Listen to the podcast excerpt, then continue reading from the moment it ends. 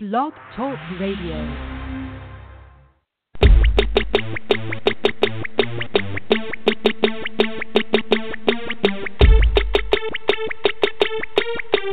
in much less detail, the podcast, where we cut through the noise and give you your NFL breakdown in much less detail. Here are your hosts, Jay and Dre.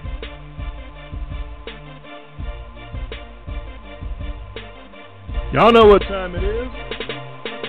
It is time for a much less detailed podcast here with you live on a Tuesday night, November the 20th, 2018. I'm Dre, he's Jay. I actually have no idea if I can be heard. Oh, you can hear me now, Jason? I hear you. Oh, good. We are on the air and live and having our usual audio problems, but it looks like we got it fixed already, so that's good to know. Here to recap week 11 in the NFL, and oh, what a wild and crazy week it was. Close games all up and down the schedule, uh, with the exception of a couple of blowouts. Uh, and of course, capped off by the Monday Nighter. Just uh, there's no other way you can say it. It was it was an orgasm of football on Monday night. It was so much scoring, so many yards, so many points. Uh, no defense except to make huge plays that presented and, and resulted in points themselves. Uh, otherwise, just no defense. Defense optional completely. Uh, I assume you wanted to start on that game, Jason. That's like the game of the century. I've been reading the greatest game of all time. I've actually seen in a couple of places. Uh, I've also seen some people, like some old heads, saying, uh, "I like some defense every now and then. I can't stand this crazy Tecmo Bowl stuff that's going on." Uh, where do you land on that uh, that Monday night affair? I hate to say it, but I'm I'm kind of gonna go with the, the the crotchety, you know, get off my lawn kind of people when it comes to that game. Aww. I didn't like it. I didn't like it in the Super Bowl. I it doesn't bother me so much, you know, in a week, you know, a week 11 game on on a Monday night. But oh, man, if this is the future, boy, we're in trouble. I mean, Get ready. there were there were plays, and I know some of it could be scheme or just bad defense, but there were some plays where you were watching those wide receivers and they were catching the ball. I mean, that, that was the Bears. You know, we used to make fun about the Bears and the cover zero defense. Yeah, a lot that, of that. was that was fully on display all up and down the field last night. The guys weren't even being covered. There was a lot of that. There was a, well, and there was a lot Just of just throw the ball and wait for a guy to run underneath it, and you know. And I, I the funny part was this morning when I saw an article where they had interviewed uh, Dante Fowler, you know, from the Rams after the game, talking about how you know Pat Mahomes looked scared and he was rattled, and and and, and they got to him and they they made the plays, and I'm thinking oh, they gave up 51 points. that's what scared and rattle look like, huh? And, and yeah, that that's scared and rattled is 400 and some odd yards passing and five touchdowns and o- o- okay, if that's what qualifies now for for making plays and being proud of your defense, then I guess this is just what we have to get used to.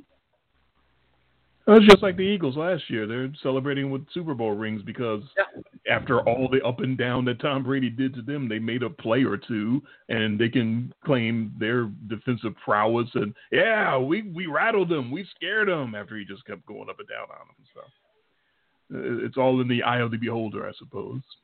Yeah, I mean, greatest greatest regular season game ever. Now, I've seen some pretty dang good regular season games, and uh, I you're probably not going to believe the word I'm about to say, but I found it boring. I I can understand that. I wouldn't use that word, but I can understand where you're coming from. Yeah. Because at, at some point you you're just like waiting for the next you know drive and the next touchdown drive is going to take two minutes and, and here's another one and here's another one and no I, I as as mesmerizing as it was it also got a little repetitive to me as well I'll, I'll admit that Yeah, the only thing that the only thing that ended the game was time ran out. Otherwise, they'd Right. still be going back and forth, scoring touchdowns. it's like a college game But sadly, yes, and I am not a big fan of college football. Right. No, I um I understand the viewpoint of those who are, you know, looking at it and saying, "Well, this is just garbage. There's there's no defense being played. This is what is this? This isn't football. This isn't what I grew up watching. This isn't the sport at all that I came to enjoy." Um, and I get all of that. Um, and I also am, I guess, fatalistic in that this is the game, this is the future of football because you didn't see any uh, light up hits, you didn't see any concussions, you didn't see any uh, Alex Smith leg breaks, you didn't see anything like that, and that's what the NFL wants. They want scoring and scoring and more scoring, and uh, no reason to turn the the clicker away because you might miss a, another big scoring play and no disgusting hits to make the women in the room get nauseous and say, "Turn that garbage off. It's too violent." Uh, that's exactly what the league wants, and that's exactly what the league is going to look like. Not tomorrow, but it, it's coming. You know, I, I keep saying, 15, 20 years from now, all the games are going to look like flag football.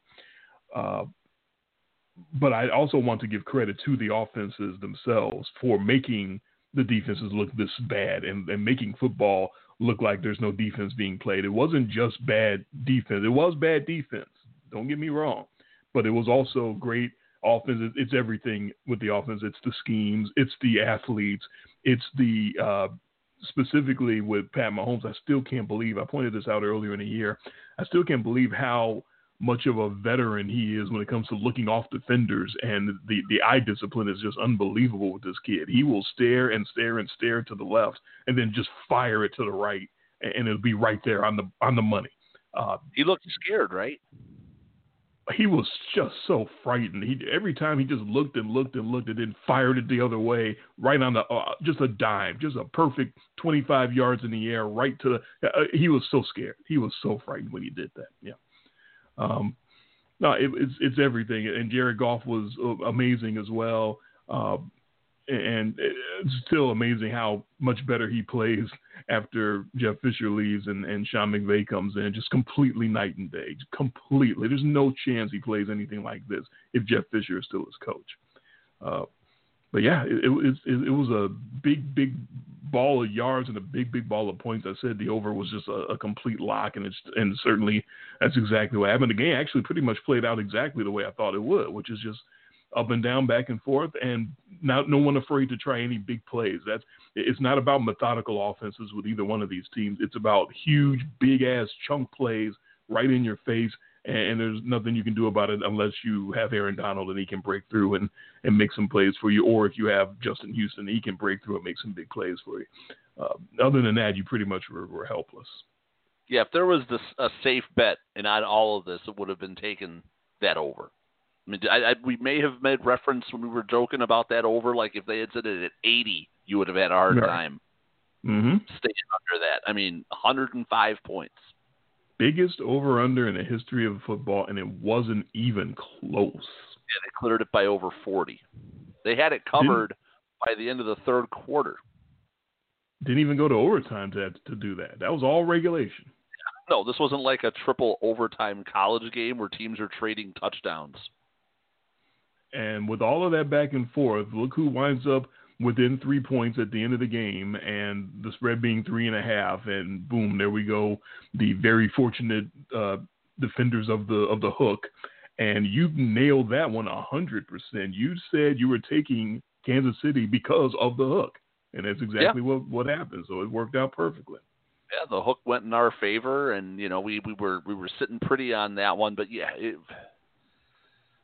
just the total, the back and forth. And yeah, Mahomes threw a couple of picks late, and there was a lot of sloppy football. That's the other thing is why this is not the greatest football game of all time, because in between all these guys running free in these secondaries, there was some real sloppy stuff. I mean, this was not, it wasn't great football. It, it was a lot of offense, but there were there were a lot of plays that you looked at and, and, and stupid penalties and strange officiating. There's all this game had everything. It didn't, a lot of flags. It, it feel like that Super Bowl uh, that we just came off of with the with the Patriots and the Eagles, and and just from a consistency standpoint, people are more than welcome to go back and listen to the recap show that we did about the Super Bowl. And I was just as turned off by that as I am about what we saw yesterday. There, there's just no, there's no drama. There's no stakes. It's basically uh, pinball or ping pong, you know. And eventually, someone's just gonna miss. Eh, but or, you know, you're watching tennis and you're just watching like a a long volley, and it's like like it just puts you to sleep. Eventually, you know, someone's gonna win the point, but it's just two guys or two girls standing there and just standing in one spot, just whacking the ball back and forth to each other. That's all. Isner Mahut rallies coming to the I'm NFL. surprised- Get ready. I'm surprised the goalposts didn't uh, pop out and fall over on the field, and on the scoreboards it just said tilt. Pretty much. Yeah, it was it was a little strange. It was not perfectly played. There was uh, for every Mahomes overthrow where he was a little too keyed up, uh, there Yeah. was some weird weird Goff underthrows where he short hopped guys that were wide open, or else it could have been even more points and more yardage on the board.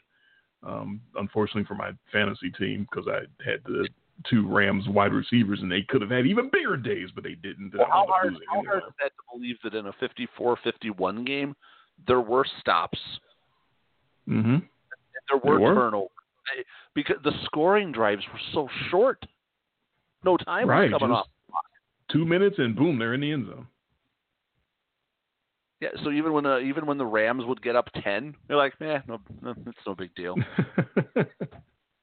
Couple of different times they, they go up double digits. that touchdown he threw to Tyreek Hill, uh, I think Oh. that got them to 40 to 37, if I can remember all the scoring properly, uh, where he sort of rolled out to the right and then threw back the other way, and that ball had to go 70 yards in the air. It's sick. His arm is just sick. And there's nobody on the TV screen with Tyreek Hill. No, he's waving good. I, I think I actually yelled goodbye out loud when I when when he was breaking and, and getting getting wide open and th- yeah, there's nobody else around him. He's he's just running all by himself. Like it, it, it reminded me of one of the times we were playing football after school in high school, and somebody let one of the guys on the other team go, and they're like, "No, no, don't worry, he can't throw it that far." So they just let the guy go, and uh, I threw it that Next far. you know, yeah, Easy touchdown. It was like, come on. well, I, I, Kind I'm like, oh, just let Hill go. He can't throw it that far. Oh, oh no. I I was never known for my coverage skills. I'll just uh, I'll leave it at that. That was you. Um, I don't think that was you that was in coverage. No, I remember it. It was it was me because it was Big Phil that was running, and I was like, "Oh, that's Big Phil. I, there's no way he's gonna get past me." You are correct. Um, That's exactly who it was who caught that.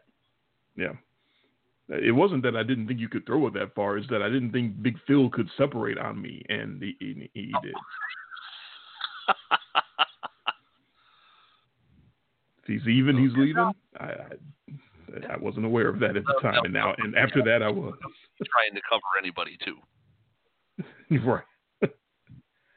Uh, some of those defenders out there should never try to cover anybody because they, they they didn't do a, a good job at all, and I don't envy them because who could? Who who would be? Ju- you know, No, Ronnie Lott would be out there getting penalties for trying to light guys up, but he wouldn't be able to cover anyone. Still, he, he might knock them out of the game, but that doesn't mean he could cover any of any of them.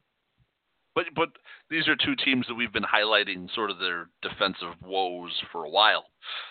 You know, the Oh, yeah. Rams because stop the run, and, and the Chiefs because they can't stop anybody, and nobody's been able to stop the Chiefs. So it was it was the perfect storm. I don't think we're going to get this every week, but Yeah, my oh man, it, my, it my notes still- about my notes about that uh, Hill touchdown says exactly th- these words. Quote: How the fuck did Hill get that open down the seam? Home run from seventy three. Yeah. Like that. That's pretty much was the whole game. How the fuck did he get that open? Just back and forth every every possession. How did he get that open? And the last defensive play uh, to be made wound up winning the game. I, I was I, I was out of words by the time they got up in the fifties. I'm like, I don't know what else I'm supposed to write down here because it's just. I mean, I, what, what, what else so can you guess- say? So I guess overall, in the whole scope of everything, I still have to say that the- even I have been more impressed with the Chiefs, even in their two losses, than I've ended up impressed, you know, with all their wins, because their two losses are by a combined, is it four points now? No, with the uh, the one point loss. It was 41-40. Was it to New England? Uh, that sounds accurate. You know, it was it was very close margin, and that was uh, in Foxborough, and here in LA they go on the road. Well, it was 43-40, so a couple of three point losses. Losses by six points, and then they've been blowing everybody else out. And you got to coincidentally they were they were three and a half point dogs in that game as well, so they covered that one too. So you want to take the Chiefs if there's a hook. exactly. but yeah, if they if they can manage to hang on to to home field here, and I don't see any reason, uh, you know, really why they can't. Uh, I, I don't know if either one of these teams or any. I don't know who's going to go to Arrowhead and beat them. And a lot of people would say who's going to take out the Rams. Of course, you know my answer is, is that uh, team down down in Louisiana. I think there's a there's a whole slew of teams I think can go down there because the Rams exactly haven't been uh, blowing people out for a while. I mean, we've seen some teams go to LA and take them to the brink several times now.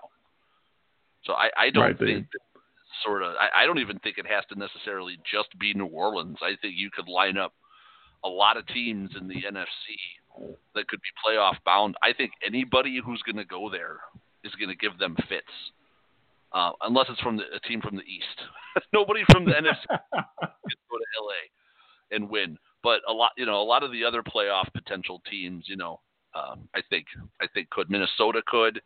Um, the Bears would be real interesting to see what if they can do anything with that defense. Obviously, I don't think their offense is going to put up 40 or 45, but who knows? The Rams' defense hasn't been very good either.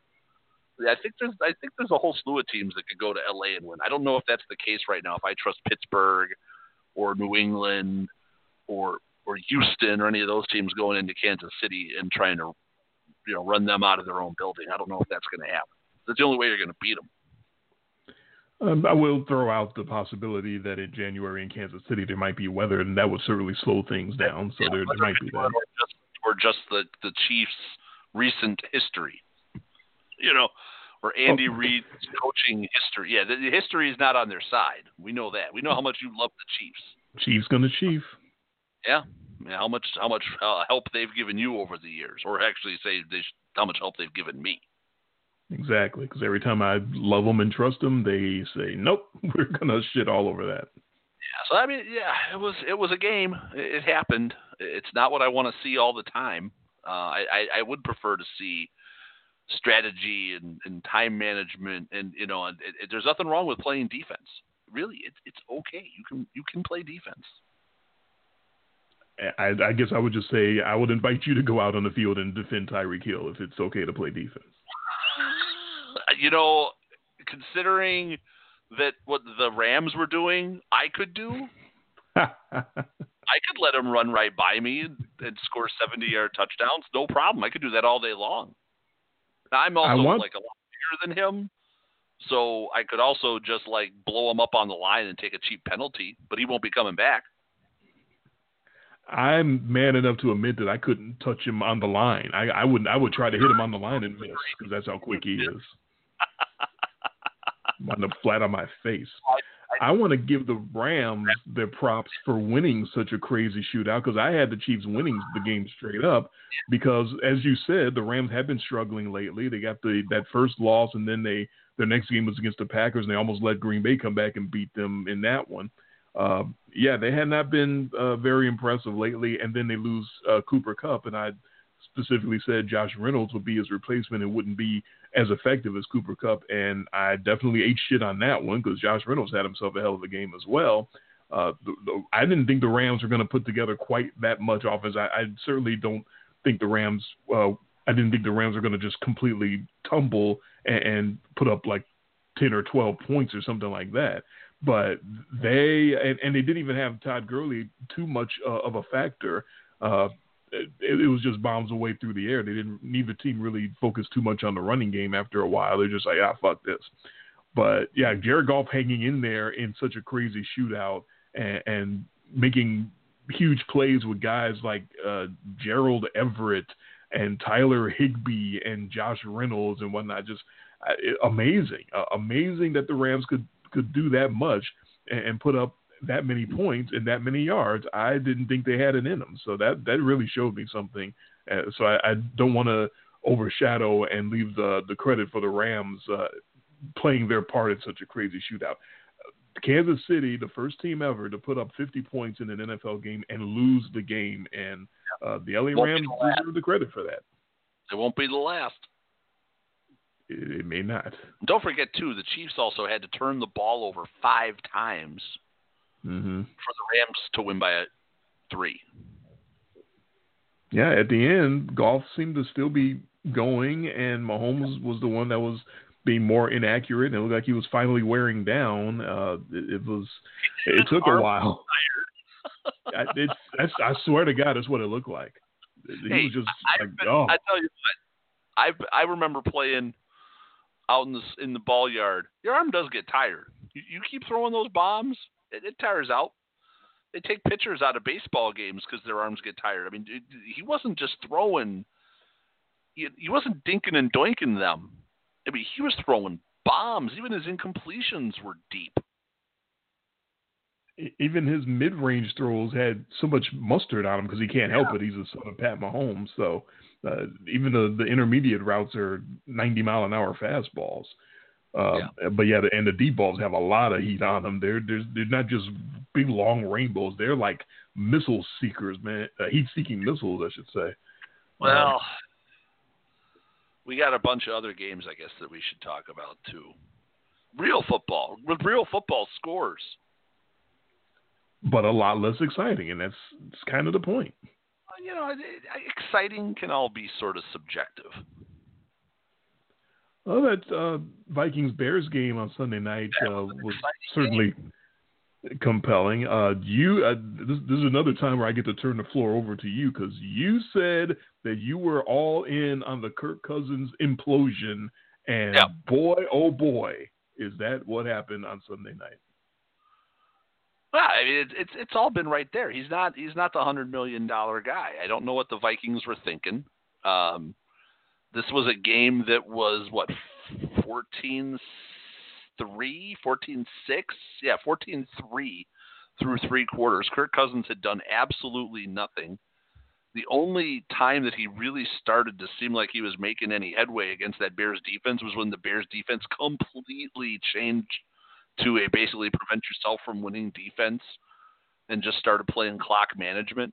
It, that was the only thing that kept that game even competitive late. Um, it never felt like the Vikings were going to fully come back and win that. I, I, I watched that game. It was exciting. It, it, was it was defensive football. I mean, there's a lot of people that maybe that doesn't appeal to.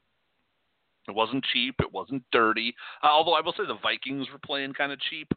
I noticed a lot of uh, a lot of thuggery coming from the Minnesota Vikings in that game. I don't know if you sort of saw that the same way, but they they definitely looked like the team that was losing and didn't like the fact that they were losing and getting pushed around by the Bears.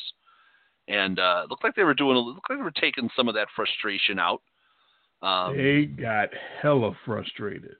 And yeah. can you blame them? Matt Nagy over there going for two on every touchdown and just rubbing their faces in it. Man, they got pissed because they're like these guys. I know the Vikings don't think the Bears are that are are this good, and, I yeah. thought that's why I picked them. I thought they were going to come in and, and, sort of put a chip on their shoulder and say, all right, these guys are getting all this press. And uh, what did Kirk Cousins say uh, in the pregame uh, that they they called on NBC that they they flexed this game. They think they flexed this game for them for, for the Bears. No, it was yeah. for us because that's how good we are. And then he goes out and plays like that. Really, dude? Really? Come on. So yeah, it they was were very. Uh, and it was his. It was. It wasn't late enough in the game to to fall under your usual, you know, sort of Kirk Cousins moment. But that pick six he threw, that ended the game. I mean, mm-hmm. they still played. They still played after that, and it, it got closer. it got bit more competitive, and it made me sweat my pick a couple of times. It reminded me very much of the Green Bay game, the game that I was at, where the uh, Vikings played like total crap for three and a half quarters, and then all of a sudden it was an offensive explosion out of them. Uh, but very similar. Sometimes you see that team that that's way ahead. They they sort of take the foot off the gas and start allowing the the short stuff underneath and just trying to keep that clock working instead of just doing what got them the big lead in the first place. It's one of the most frustrating things that you can see. And statistically, Cousins, the game was okay. Um, but I mean, the fact that the Vi- the Vikings ran for 22 yards. That's not good. Cousins, Cousins up until the fourth quarter had he, had thrown for I don't know maybe 130. I mean, he threw for like he threw for like half his yardage in the fourth quarter because the Bears were allowing him to, and and he throws in a pick six just for good measure. So yeah, it was exactly what I thought it was. He he is who I thought he was, and they and they didn't let him off the hook. Uh, no, no, they didn't. No, Cousins definitely cousined in that game. I, I was thinking of you the whole time as he's overshooting his target and throwing that pick six to Eddie Jackson, and I'm like, yep, Cousins fooled a cousin. Jason, Jason had it. Damn it. Uh, yeah, and, and my last I, it was terrible. I mean, I had an absolutely brutal week, but I somehow managed, even in my bad weeks, doesn't it seem like when I have really lousy weeks, though, I somehow still manage to win my lock. Well, six and seven isn't lousy, so you you got six wins in there, um, and you did have your lock, so there yeah, is that. Uh, you're just setting such a good standard this year. You know, you're having such a great. I'm building you up here. You see, I'm I'm, I'm trying. Uh-huh. To, yeah, I, I see. No we're almost reaching no excuses territory. Uh oh. you know, considering um, my only win was Murga. Uh, I did uh, pull a nine and four this week. I did move up. Uh, I believe I'm number two now in the fan uh, yeah. rankings on the on the pick watch page. Uh, so yeah, and, and my luck was able to come through as well. Although the Jaguars tried like hell I, to lose I, that I felt, pick and the oh my god, I felt bad. I felt I saw a lot of that game. I just I felt bad for Jacksonville. They tried so hard and, and it really did feel like they were recapturing the magic, and they they just you know they the, the muscle like we said the muscle memory took over. They've handled the Steelers. It was like it was the defense of, of last year. I mean, they they were they were picking off Roethlisberger left and right. Like they they just somebody just knows on that defensive scheme how to how to treat the Steelers and you know when where their tendencies are, and they just seem to match up so well with that team. And it, the offense just they just couldn't it just oh, you just feel. I feel for that. I think. I mean, this is it. I think the Jags are just in the tank the whole rest of the season. Now we can. They're, officially Brady Quinn done because they're not going to have another. Another. Uh, they're not FedEx mailing it in, but they're definitely done. Now done. Over with for the for the Jaguars because after an effort like that to still lose and lose the way they lost, oh that just that just hurts. You know, and the Steelers just look and the Steelers looked like they were leaving that stadium wearing the mask and the gun, you know, because they completely stole. It is the big question about the Jags. Uh, their next game, I think, is Buffalo, and I, I have no idea which way I'm going because I am wondering, I, just I like have, you said, yeah, are they even, looking, are they even going to show up? I was looking at the spreads for this week, and I'm thinking, oh yeah, that's that's a shoe in, right? And I was like, uh,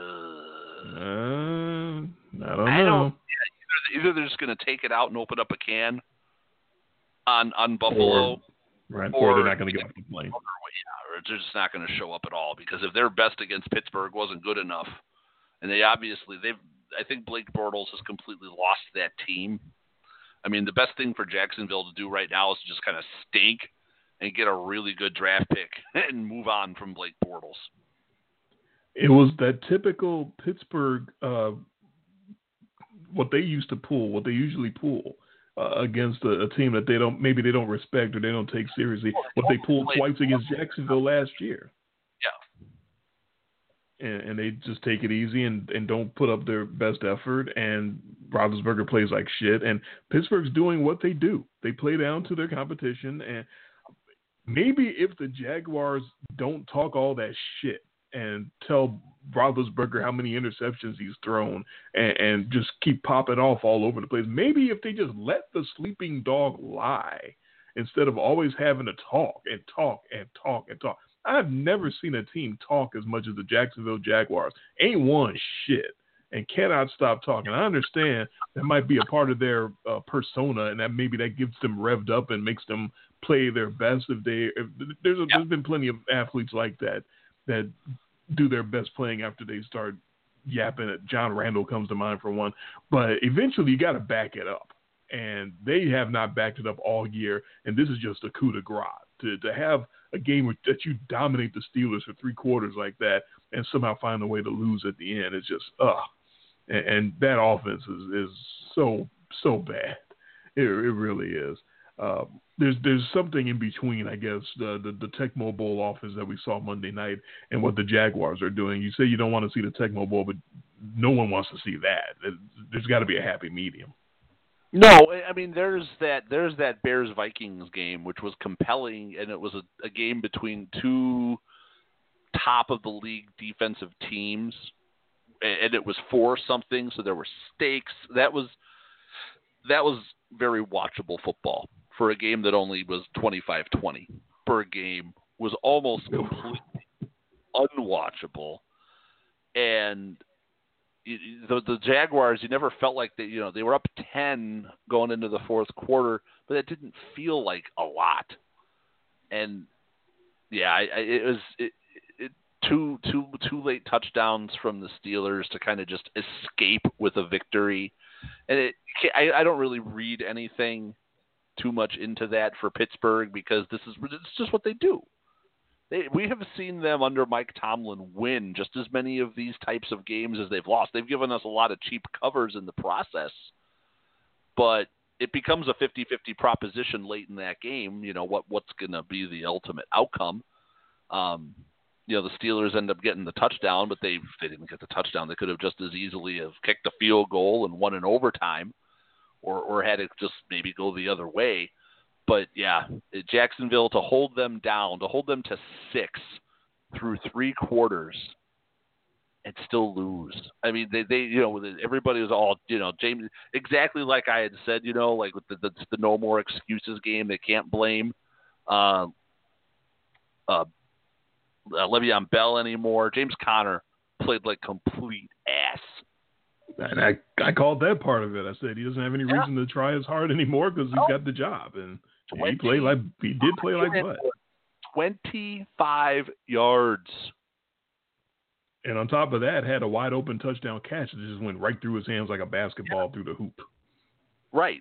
So all the motivation, you know, and that's why I was saying the the, the whole the whole through line for the Steelers this year is that every, all their ills, you know, they've been able to sort of dump onto Le'Veon Bell. Well, now that he's not there anymore, they wouldn't have been able to come up with it. No, we were both completely all over the Jags in this one you locked it in. You were so confident. So yeah, no, it was a it was a good. It was definitely the smart pick by uh, by both of us. And uh, I, it, it just like I said, I just I, I feel bad not only because Jacksonville was like our pick for the AFC yeah. early years. Like you just you know they're so much better. They they could be so much more in a league with all this offense. If they just had any offense, how good they could be, and all that defense is just wasted you know, we we were fortunate enough when we had Seattle at their heyday or Denver at their heyday that they were able to you know turn that into championships because you know well Denver's defense completely won that one on their own with with like the shell of Peyton Manning's corpse. Um, yes. and you know Russell Wilson and you know what the what the Seahawks were able to do. They had competency. I mean, even though the even though the Broncos got nothing from Peyton Manning, he also didn't like kill them he, he was just he understood that his skills had eroded, that he just had to game manage and not be the guy to lose them the game.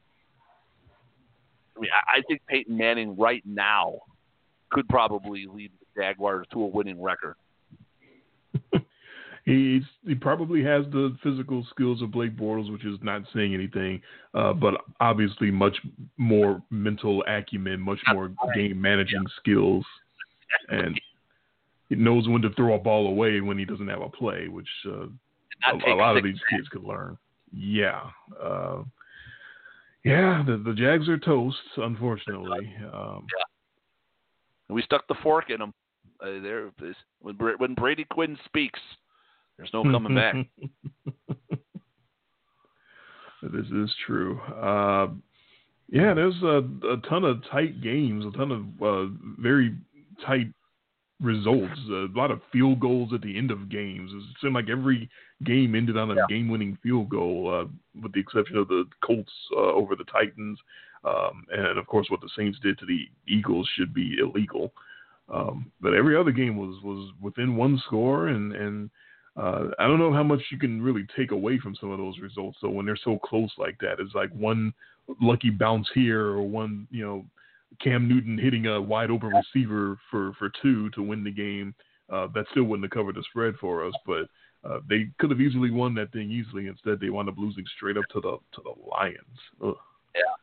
The Lions now have put together a little. You know, they they they've beaten the Panthers in Detroit. They've beaten the the Patriots. They've beaten the Packers. You know, I'm setting this up because I already predicted.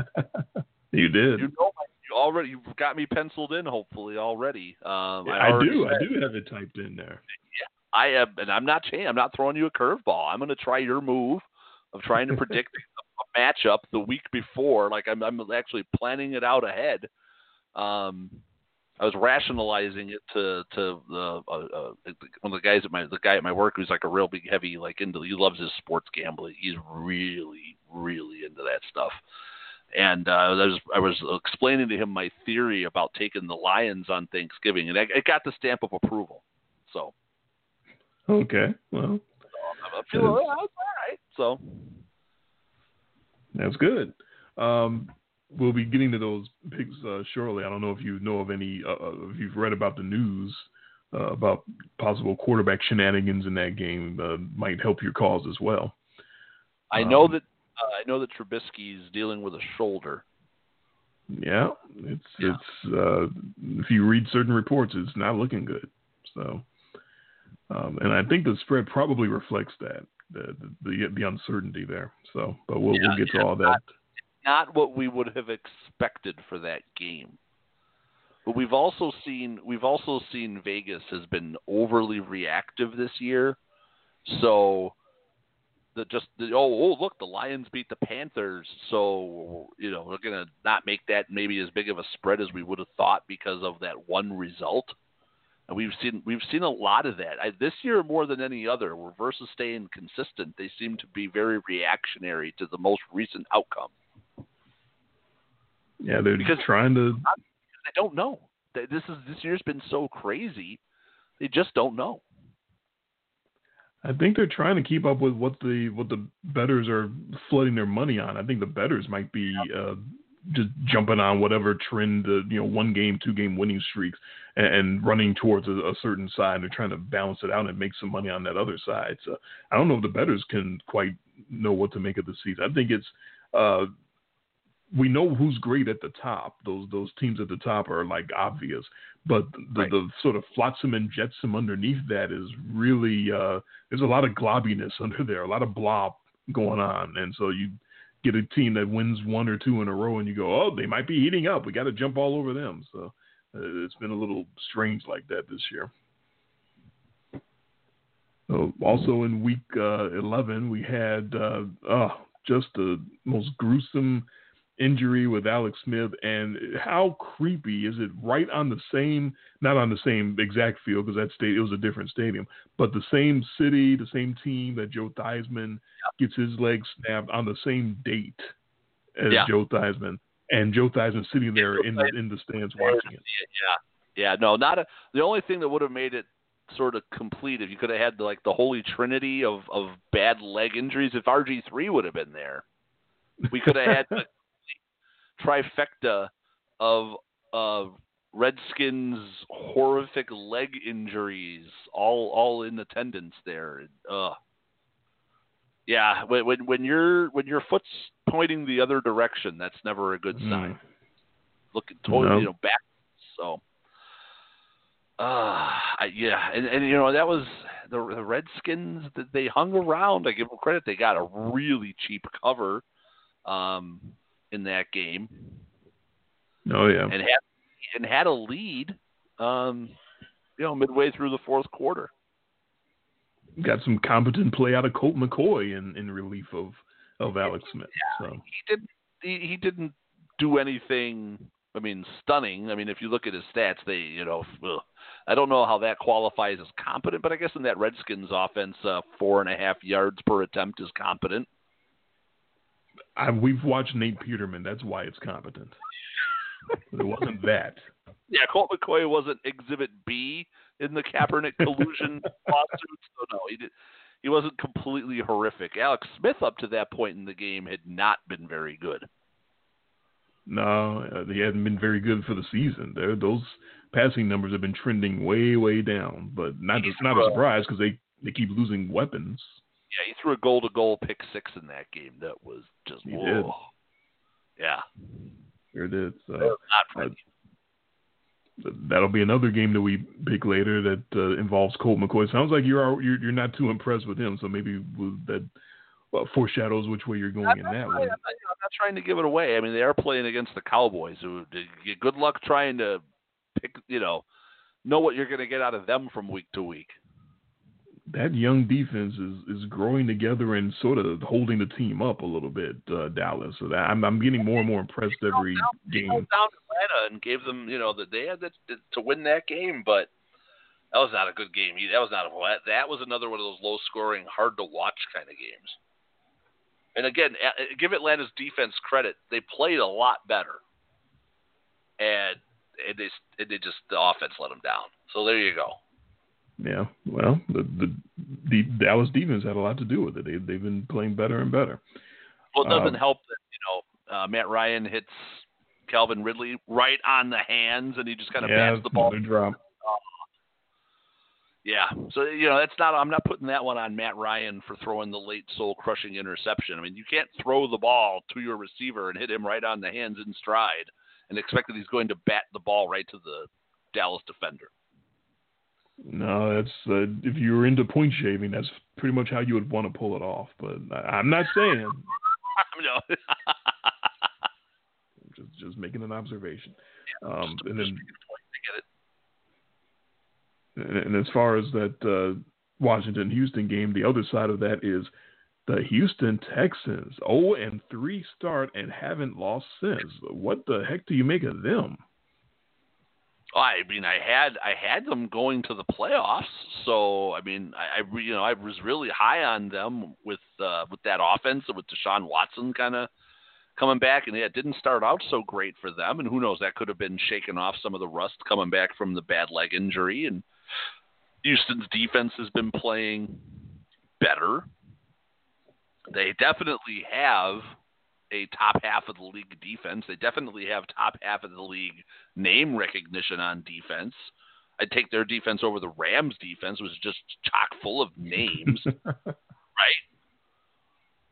I mean, if you were Names that are letting you Yeah. get wide open behind them. Yeah, but they got guys. The, the, that Rams defense has dudes.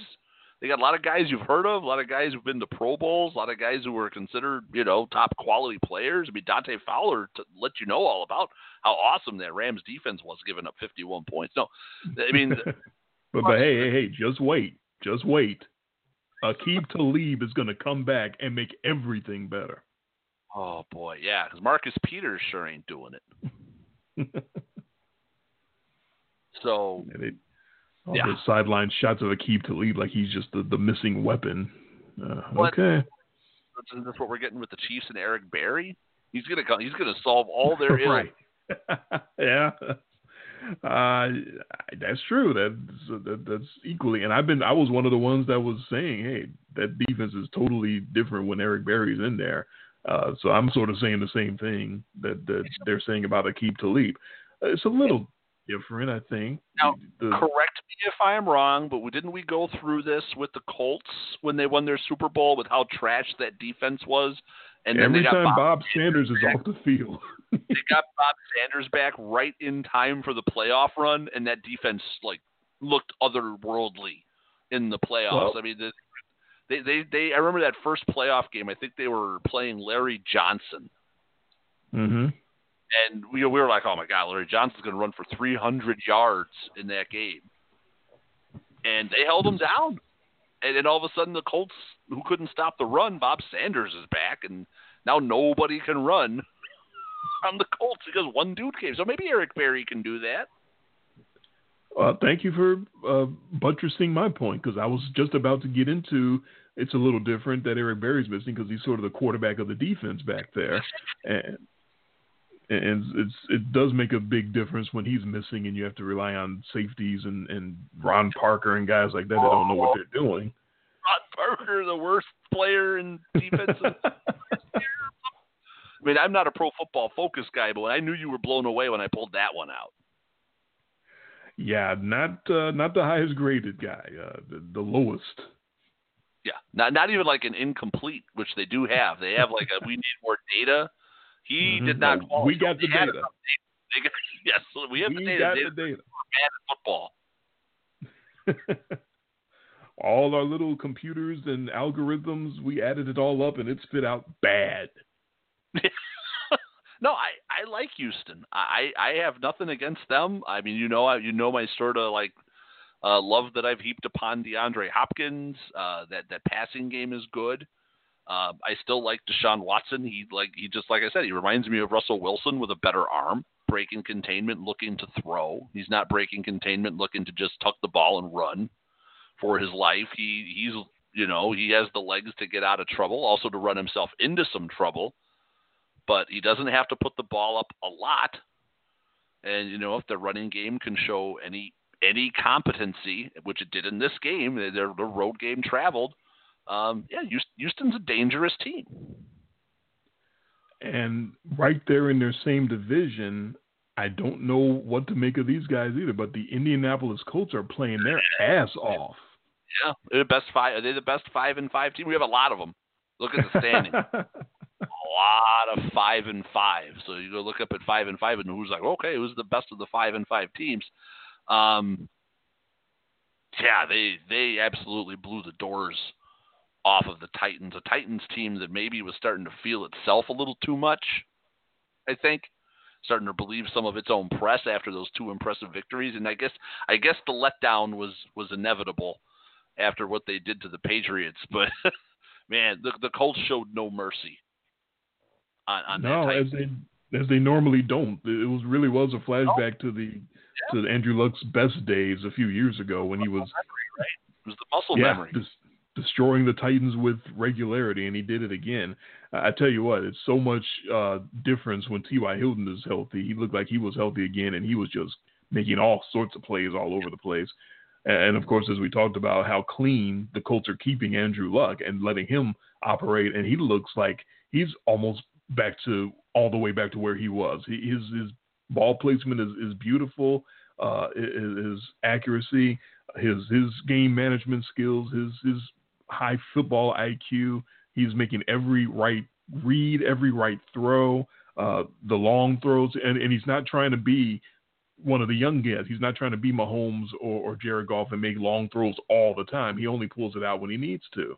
And, yeah. but everything else is very nicely managed in the middle. He's got a bunch of tight ends that he's relying on too. Uh, it's not just the one. It's not just Eric Ebron. He, has got Jack Doyle. He's got uh, the most fascinating is this, this guy Mo Alie-Cox, who I'm most familiar with because he was a, a four-year power forward at Virginia Commonwealth. And all of a sudden, you look up and he's on the football field. Like, wait a damn minute! I don't remember him playing football, but they just kind of pulled him out. And, You know, same thing that uh, that the Chargers did with Antonio Gates. Like, hey, you're big. You used to play basketball. Come over here and try to catch some balls. And next thing you know, Antonio Gates is a Hall of Fame uh, tight end. I'm not saying Mo Alie-Cox is going to be a Hall of Fame or anything like that. But uh, yeah, the Colts are are really organized on offense. The the running game is solid. The uh, like I said, the protection is incredible. Uh, he hasn't been sacked, I believe, in five games now, which is just ridiculous.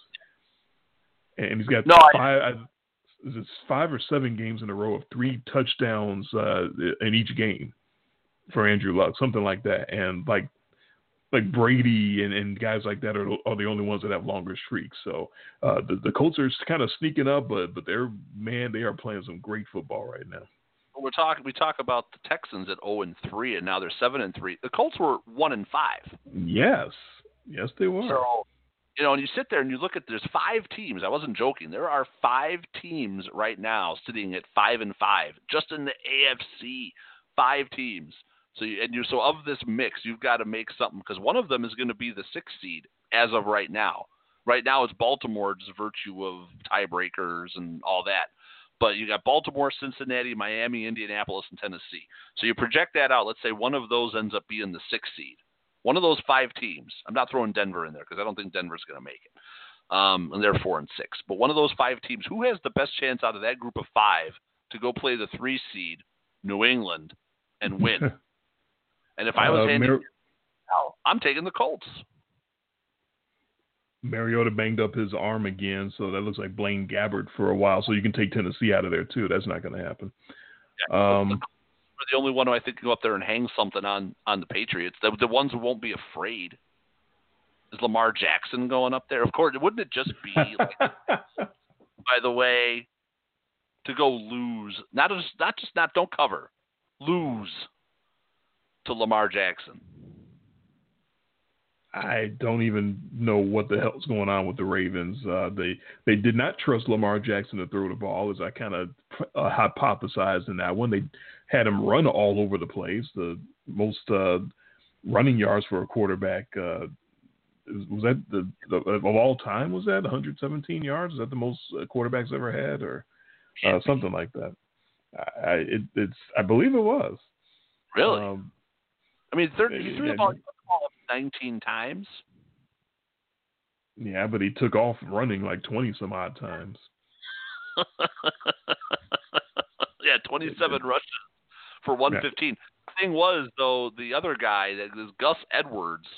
Yeah, I that have guy no idea who that is. goes for another buck 15. Mm-hmm. So the Bengals, first of all, the, when the when the Bengals brought in Hue Jackson, who's an offensive guy, they brought him in to help the defense. That worked out really well. Uh, yeah. How does Cincinnati? Oh my God! Just talk about a team just wasted talent. Just wasted. Total joke franchise. Total, Total joke, joke franchise. Now the stupidest team in football most of the time. Just a yeah, just of course they lost to the Ravens, and of course the Ravens won with Lamar Jackson in his first start running the ball. Because that's that's so Ravens, right? Of course. They won.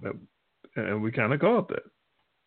But uh, but the but the Bengals cover because you can't favor a team by a touchdown and you don't know what the quarterback's going to do.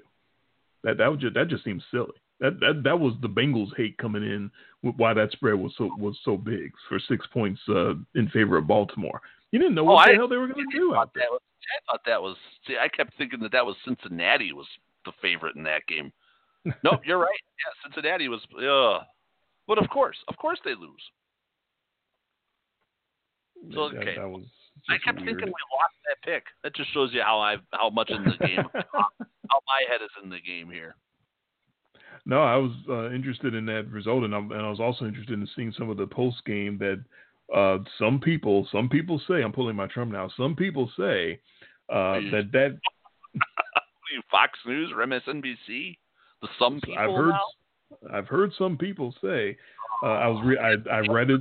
They're I read it some places. I just I just forget where I read it, but that uh, some people think that that was, believe it or not, the despite the lack of throwing it, that was Lamar Jackson's sort of uh, intro into being the man in Baltimore, and that Joe Flacco is actually going to be done. Oh yeah, he, I, he may have Wally pipped him.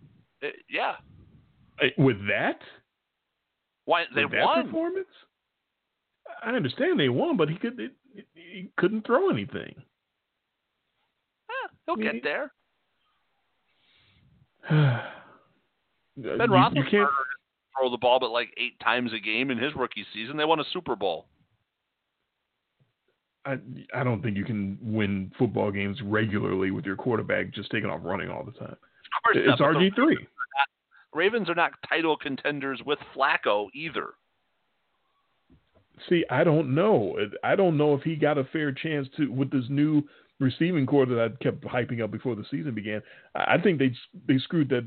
I think they screwed the pooch with that because they kept flopping around with it and sticking Lamar Jackson in there for different formations. They never gave him a, a chance to have a full season to just run an offense and see if he could because he had some success early in the season just running a regular old offense, and then they started trying to get too cute and and have Lamar Jackson everybody- line up wide and shit. Yeah, everybody thinks they've got the next Taysom Hill. I don't see Taysom Yeah. Hill taking snaps though for them. I also don't see him second on the depth chart.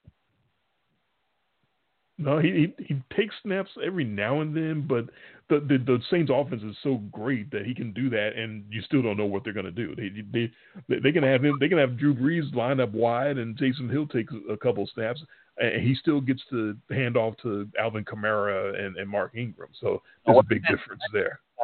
He's not taking starter snaps. Like if Drew Brees got no. hurt, it would not be Taysom Hill. No, Lamar Jackson be Teddy Bridgewater. He's the backup he may be the starter now. We'll see. Hard to imagine. Okay, we've left ourselves five minutes to pick three yeah. games, which is about games. as bad as ninety seconds for, for one game. Oh, you so let's get, one of my picks. I, I, well, that's true. So I guess you don't have to spend I too much time. you called that on the last show, so we definitely know about that. by the way, oh. no way. Oh, uh, we'll we'll do the formalities anyway of getting to our triple gobble as we get ready for Thanksgiving. Our three games that we pick for Thanksgiving Day, starting of course in well it's the morning for those of us in the Central Time Zone. Uh, that Detroit Lions game is always uh, an 11:30 a.m. start here, so 12:30 p.m. out east. Um, three games, three division matchups. Uh, and six NFC teams, so that's a very weird quirk of, of this particular triple gobble. But uh, and, and, three rematches of games earlier in the year as well. So starting with Chicago at Detroit, uh, a rematch of uh, Week 10 just a couple weeks ago, where the Bears embarrassed the Lions at Soldier Field, 34-22. But uh, as I was alluding to earlier in the show. Mitch Trubisky, if you haven't been keeping up with the injury news, has uh, has a shoulder thing, and certain reports, some people say that it looks like uh, th- there's a good chance he's not going to take the field. And the Bears' backup is Chase Daniel. So if you're interested in some Chase Daniel running that offense, the Bears are still a favorite, but probably not as big as one would think. Uh, seven and three Chicago is minus three at the moment at four and six Detroit yes, I have the Lions. I think that that Sunday night game was very taxing on the Bears, and not just because of the Trubisky thing. I just think it was one of those emotional, cheap, uh, hard hitting games uh, that makes me want the Lions. I loved the Lions before. I said if the Bears win, they're going to lose to the Lions, and I'm standing by that. And there you have it. And I'm going to ruin that pick of yours that you made two weeks in advance by agreeing with you and taking oh. Lions as well. Uh, but not just to not to fuck you, but mostly because it looks like it might be Chase Daniel, and that's a far cry from Mitch Trubisky. So. I got no contingencies on this one. I, you know what? I don't. I thought about that, but no. If if Trubisky's shoulder is that fucked up that he's possibly going to miss the game, then I probably don't want to take him on the road anyway, even if he does play. With a good shoulder, so yeah, that, right. seemed to be a gamble. In the afternoon action on Thanksgiving, of course, the Dallas Cowboys host at Jerry World uh, at 3:30 in the afternoon Central Time, 4:30 Eastern. This year, it's the Washington Redskins. So a little Cowboys and Indians, and more more quarterback situations there. As of course, Alex Smith won't be playing. It'll be Colt McCoy taking the field for the six and four Redskins, and there's, I'm sure as a result of that, they are seven and a half. There's a hook, a seven and a half point dogs at the five and five Dallas Cowboys. Not a big fan of the hook, but I am going to give the points and take the Cowboys here.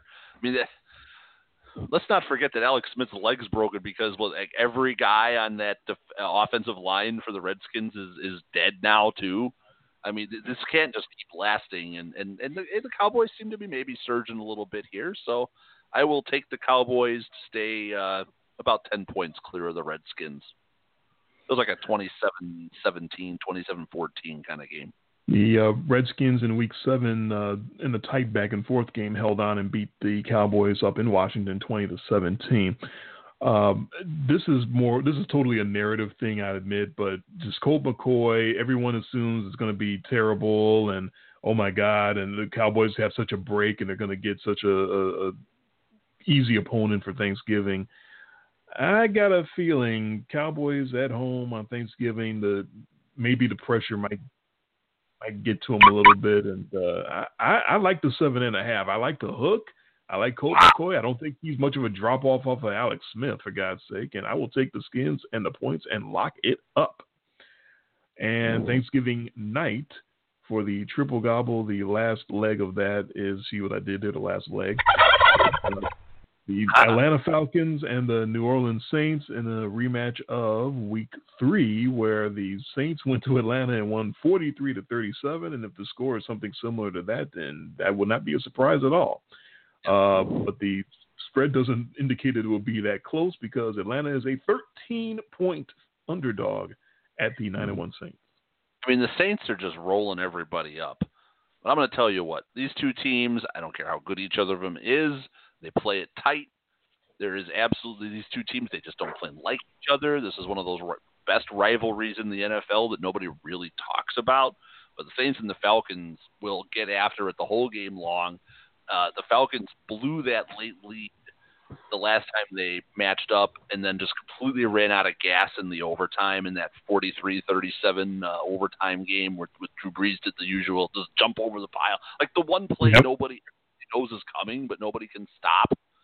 Um, like just like the Tom Brady dive, you know, the the the sneak is like these teams just know the play, and, and it just I don't know. It must just be almost impossible to defend because he just snaps it, jumps up, pokes the ball over, then just tucks it back in, and that's it. Game over. But I'm going to take the Falcons and those points. That feels like a lot for a heated division rival. Um, Saints are just blowing everybody up, but we know Atlanta can score. At Saints defense isn't that great. Uh, their offense is probably their best defense because they just put so much pressure on you that they just keep the scores going. But I, I could see this being a high scoring back and forth type of game, and Atlanta stays within two touchdowns. Sure. I concur, and I don't feel great about it because the Saints are rolling up everybody they like are. that, and if oh, they, they win are. by if they win by 14, I don't think any either one of us would be surprised at all. Uh, but yeah, I will uh, agree for those reasons and err on the side of the the Falcons staying within 13 because they don't like the Saints. They will bring their best effort, and they they should be. It should be a competitive, fun game. It, it should be a lot of points. I, I, whatever the over is, I like that as well. I don't think it's going to get to 50-50 like uh, KC and the Rams. Uh, but yeah, uh, if I have to go one side or the other on that spread, I'll, I'll go the Falcons side because that is a lot of points. Yeah, it's a lot, a lot of points. And Atlanta's defense has marginally improved. Maybe they make a couple of plays in this game that, that you wouldn't have expected them to make a few weeks ago. I don't know. Uh, the Saints do seem a bit impossible to stop, but you know, hey, the familiarity breeds contempt. These two teams they see each other all the time. They, they, there's no surprises. Everybody knows what the other guy is doing. And Atlanta had that. If Atlanta had any of their defense, they had that game won. Now, This was sort of their last moment. This was when they lost like the last of all their guys.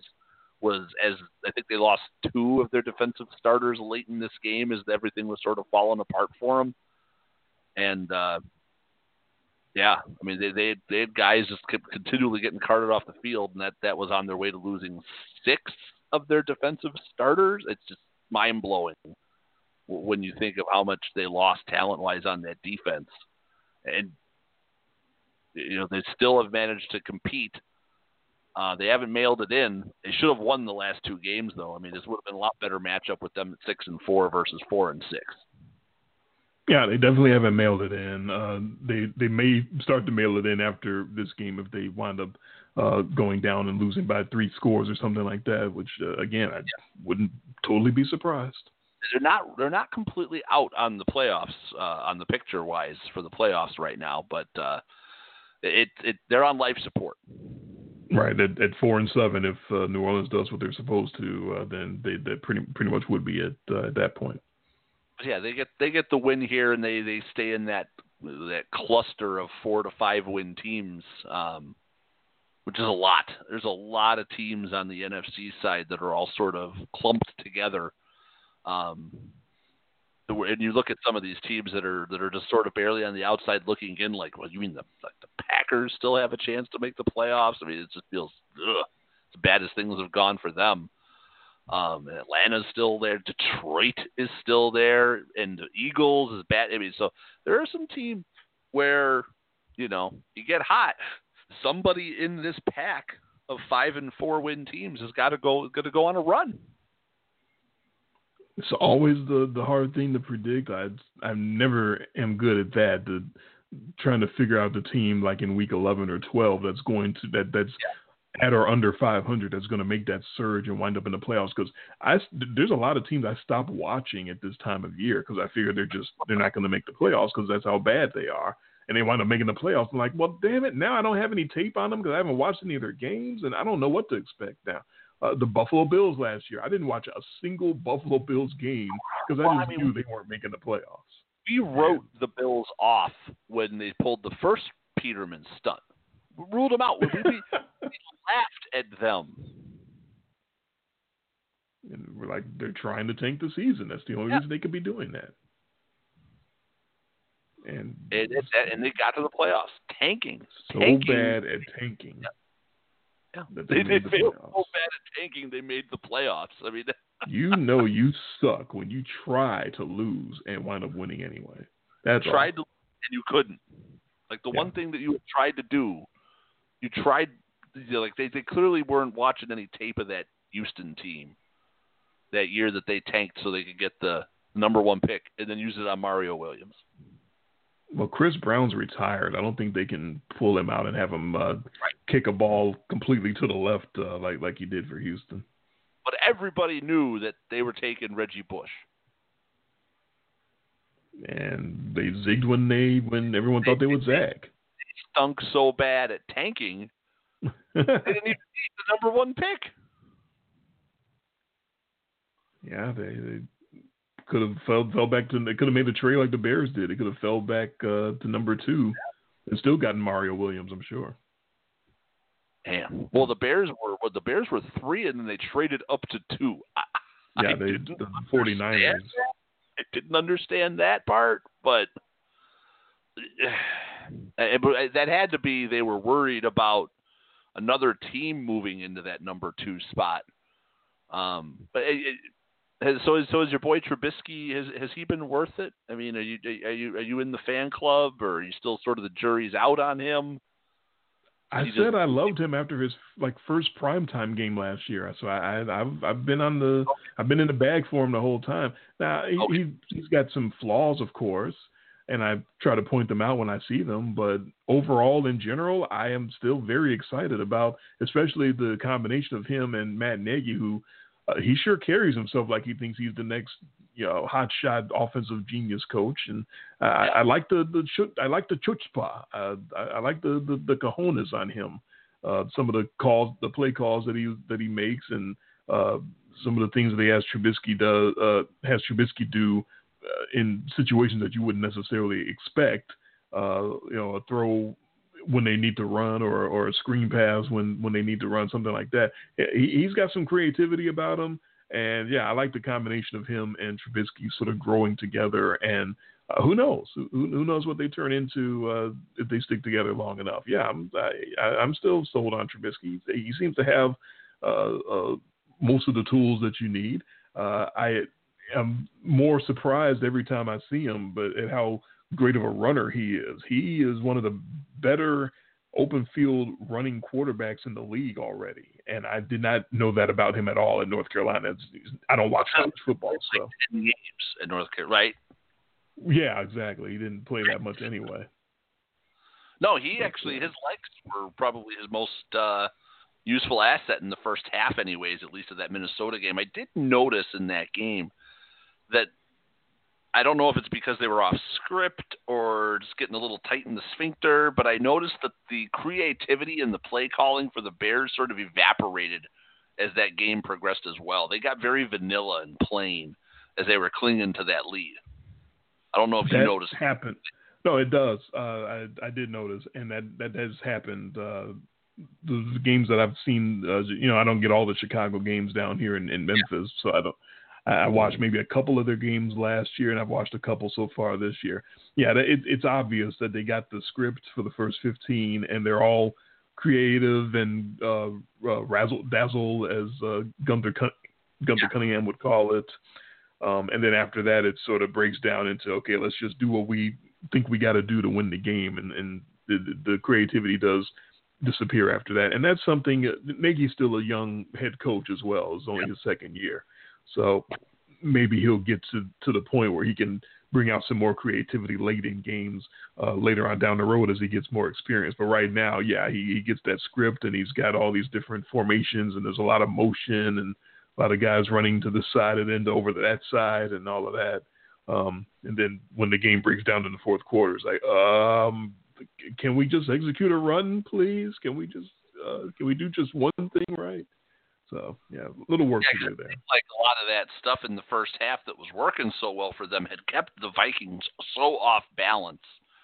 And in the second half, even though they won the game, and you know, and that was my lock of the week, they were very predictable in the second half.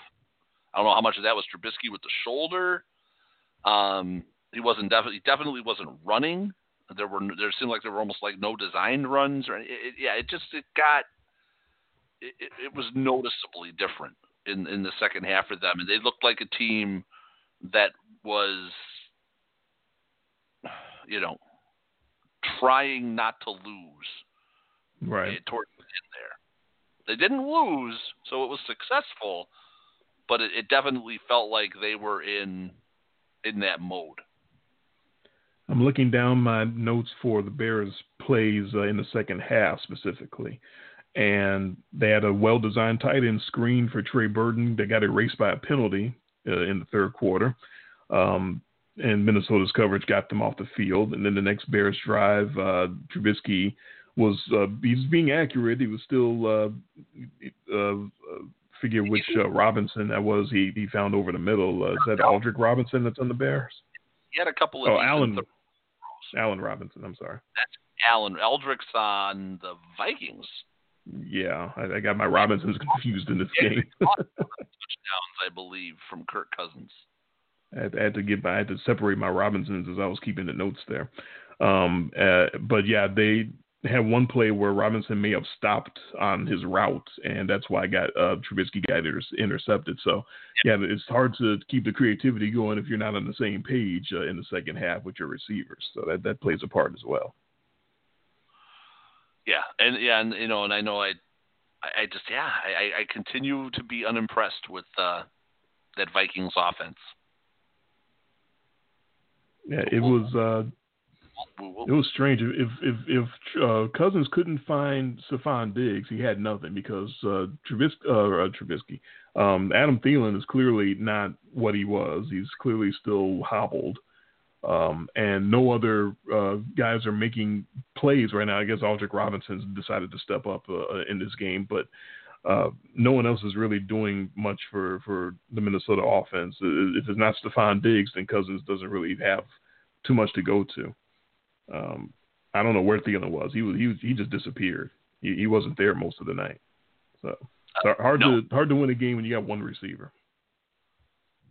No, I Uh, yeah, especially against that, uh, especially against that Bears team, where you'd figure that you know, spread like Tom Brady did. You got to, you got to get it out quick, spread it around, geometry, angles. You know, keep the Bears off balance. They, they, you know, the the Vikings weren't doing much of that because the Bears let the Vikings back in that game.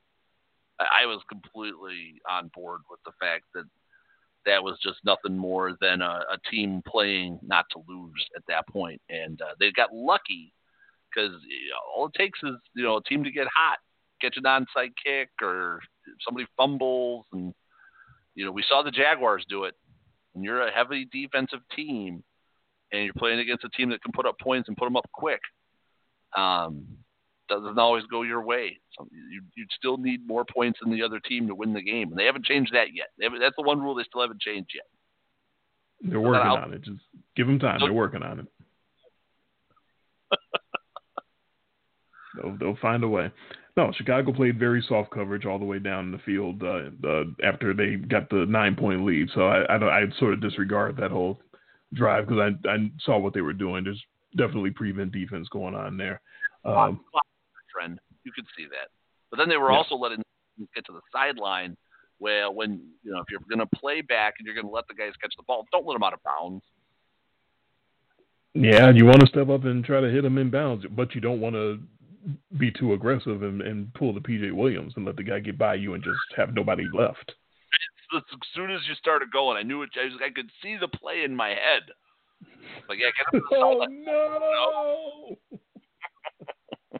he missed him to all altogether. He totally missed him. Oh. I jumped off my couch when that play happened. I was like, I had never seen anything like that before in I'm the sure playoffs. I no, I yelled mean, out and just like, oh, oh. yeah, yeah. No, I jumped off my couch in my basement. I remember I was sitting down there watching that game, sort of sequestered off on my own, watching it. Nobody was down there with me, and that play happened, and I was up on the floor. You know, I was I was jumping. I I literally got up out. Like I couldn't like no way. That's coming back. There's gonna be some, wait what? uh, yeah. No, he's, he's all the way in, and there there are there are no flags on the field. Yeah. Yeah, it was one of those types of plays, but um, I, I hate to say it, but if there's like, I uh, might need to cut this short tonight because I have got one long day tomorrow, followed by a long day on Thursday, and an even longer, longer day on Friday. No, I get it. I completely understand. There's nothing of, of import left uh, for for week 11. It was going to be about uh, uh, turnover Bernie Sanders striking again, and uh, Derek Carr had enough of Murga, and they started arguing on the sideline, and Oakland won anyway. So I don't know what to make of that at all. But yeah, we'll we'll we we can definitely cut it short and get ready for for Thanksgiving coming up in two short days. Special show. I'm going to be uh... completely wiped on Saturday, but yeah, that'll be that. That's always a special show for me because I'm like half awake. Maybe my picks will improve. I envision you on those Saturday shows after Thanksgiving with like a smoking jacket and an ascot and your drink uh, next to you, and you're just completely doing the anchorman thing. And hello, I'm Ron Burgundy, and you're just ready to go, nice and mellow and relaxed, and Got a couple in you already, and, and ready to read whatever pops up on the teleprompter. No, that that show, yeah, and go fuck yourself, San Diego. uh huh. No, no, I, uh, the, those Saturday shows after the Black Friday weekend for me are usually I'm just sitting there with my eyes half open. I look I look like Jack Nicholson at the end of The Shining when he's frozen in the ice. if you're envisioning, I don't know if you've seen that one, if that's one you didn't get, but I I was like seven or eight years old, but I saw The Shining. I did see it. That's me. that's me, frozen. My eyes just sort of like staring out into oblivion. Yeah. No idea what's going on. That'll be me on Saturday. Just so. I'm glad you record the picks because I might not even know what I'm picking. All I know is I have to pick a lock yet. I don't That have a do. lock, so I don't have a lock. You you locked up Washington, so all right, you lock I'm, up. I'm already taken care of. Yeah, we only disagree on one game in the triple gobble.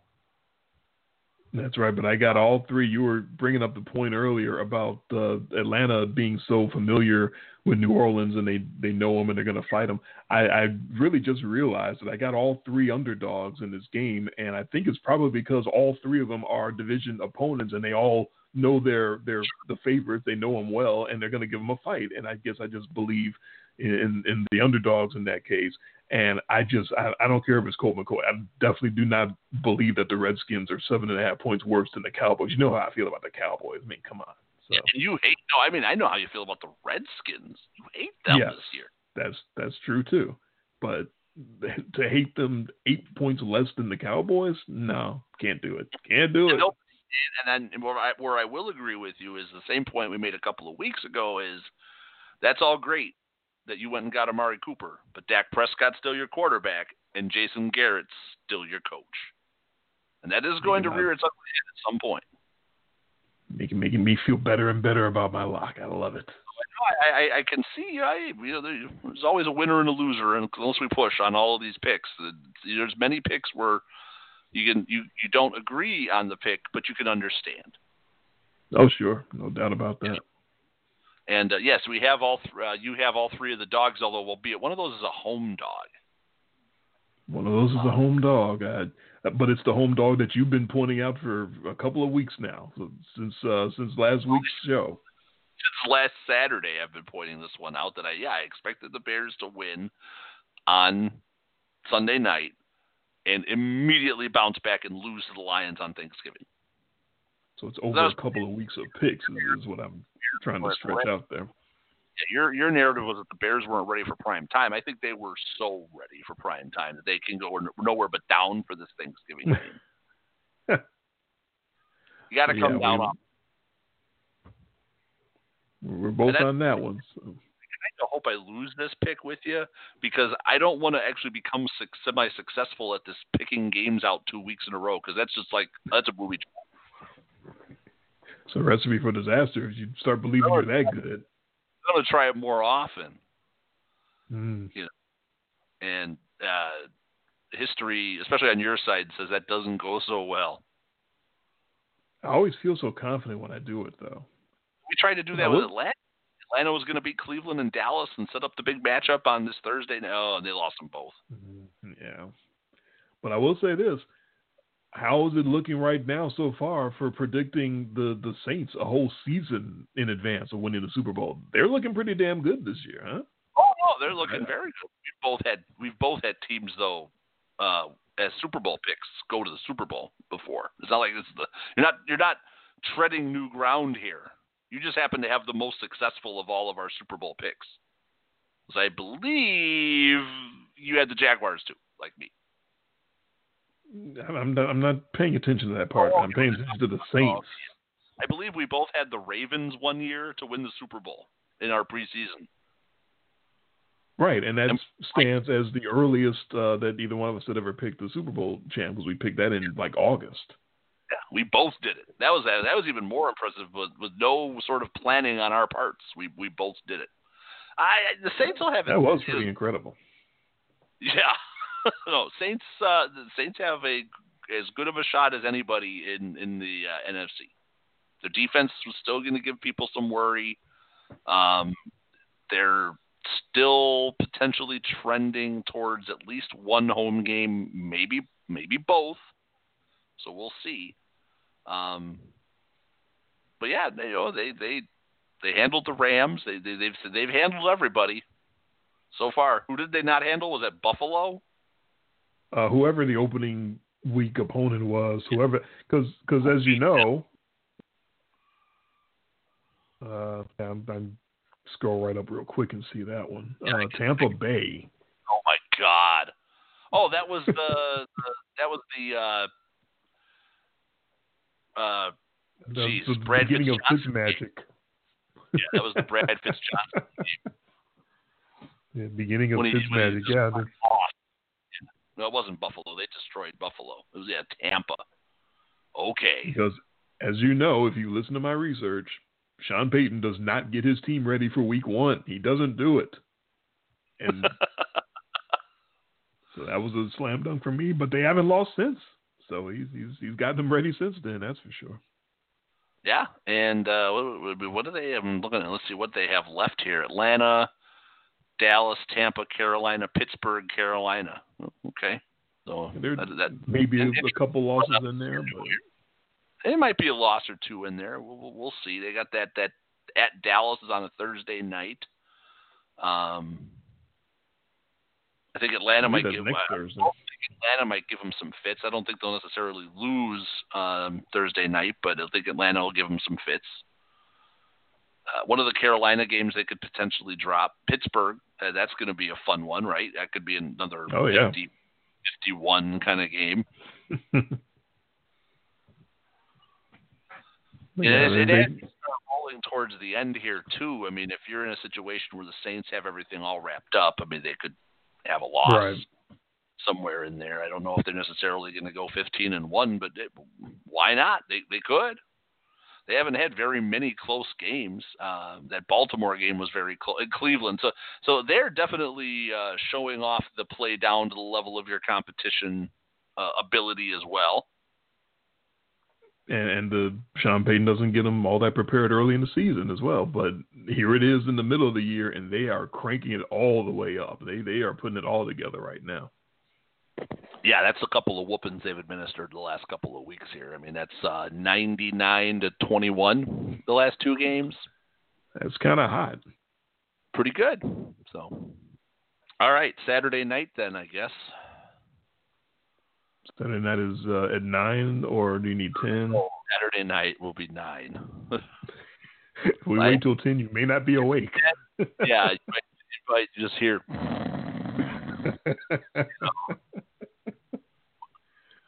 well, uh, hopefully, I'll get you to email me uh, your picks before you you fall asleep that night, and then I can just read them off for everybody. We've Yeah, never that- had to do that yet, so let's hope we don't reach that point. All right, he is Jay. I am Dre. This has been, in much less detail, the podcast recapping a crazy week 11 and getting ready for Thanksgiving. Happy Thanksgiving to everybody. Happy Thanksgiving to your family, Jason. Same to you. uh, and we will get ready to come back Saturday night at 9 p.m. Central Time, 10 p.m. Eastern Time to pick the rest of Week 12 in the NFL as we head down to the wire. And we will talk to you then. Have a good Thanksgiving, everyone.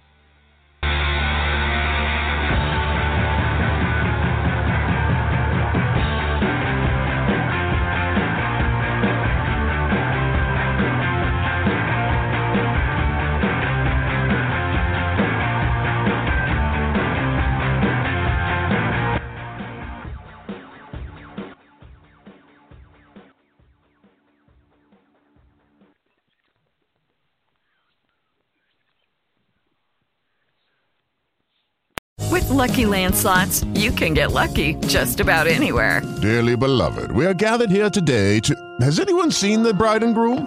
Sorry, sorry, we're here. We were getting lucky in the limo and we lost track of time. No, Lucky Land Casino, with cash prizes that add up quicker than a guest registry. In that case, I pronounce you lucky. Play for free at LuckyLandSlots.com. Daily bonuses are waiting. No purchase necessary. Void where prohibited by law. 18 plus. Terms and conditions apply. See website for details.